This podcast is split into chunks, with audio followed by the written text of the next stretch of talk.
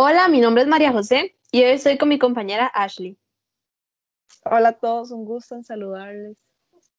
Bueno, hoy vamos a hablar de dos temas súper interesantes, que son el sistema de planificación nacional y acerca del proceso de planificar. Así es, yo voy a iniciar comentándoles sobre los cuatro niveles de operación del sistema integral de planificación en Costa Rica. El primero que les quiero comentar es el global o estratégico. Con este primer nivel me refiero a las grandes políticas globales de desarrollo que se encargan de orientar acciones llevadas dentro del sector público. ¿Y como cuáles ejemplos entran en este nivel? Bueno, está el Mideplan y los programas institucionales. Excelente. Luego tenemos el nivel regional.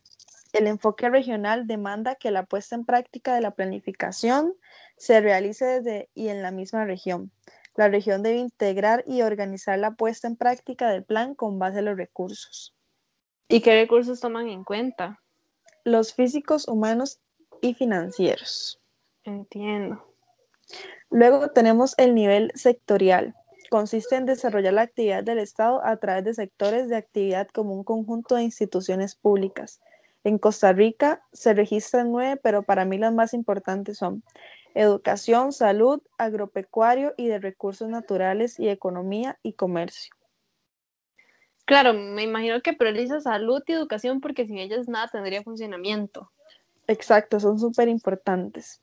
Bueno, ya por último está el nivel institucional o táctica. Se, se garantiza que el marco de referencia básico de acciones y comportamientos debe esperarse de cada institución en particular, sea coherente a los programas de actividades.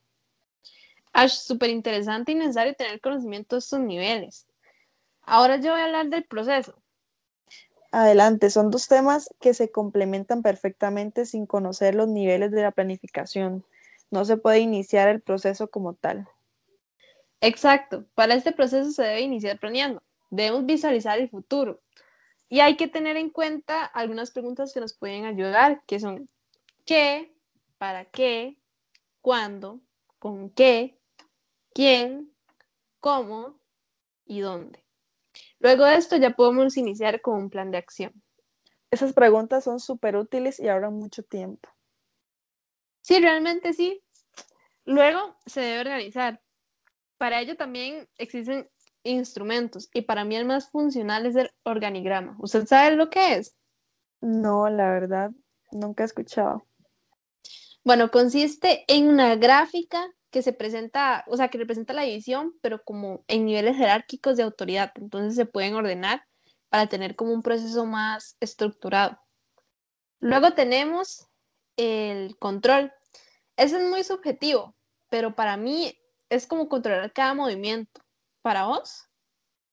Para mí cada quien tiene su interpretación y realmente es difícil controlar muchas situaciones, pero cuando se logra de manera grupal, todo tiende a salir bien.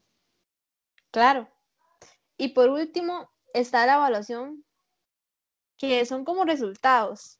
Este proceso de planificación implica orden, previsualización y da como resultado el éxito.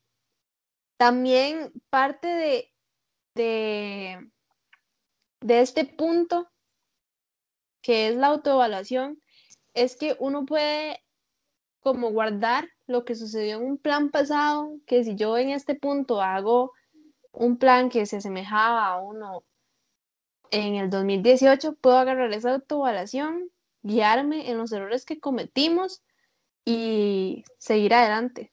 ¿Vos qué opinas? Em, sí, para mí sí. Bueno, yo creo que ya con esto vamos cerrando. Muchas gracias a todos por estar acá. Esperamos que haya sido de gran crecimiento intelectual para cada uno. Gracias a todos y también espero que haya sido muy provechoso. Yo lo disfruté bastante, muchas gracias compañera. Es un tema súper interesante y también hay que recalcar que la mayoría de información está sacada del libro de planificación de Carlos Hernández.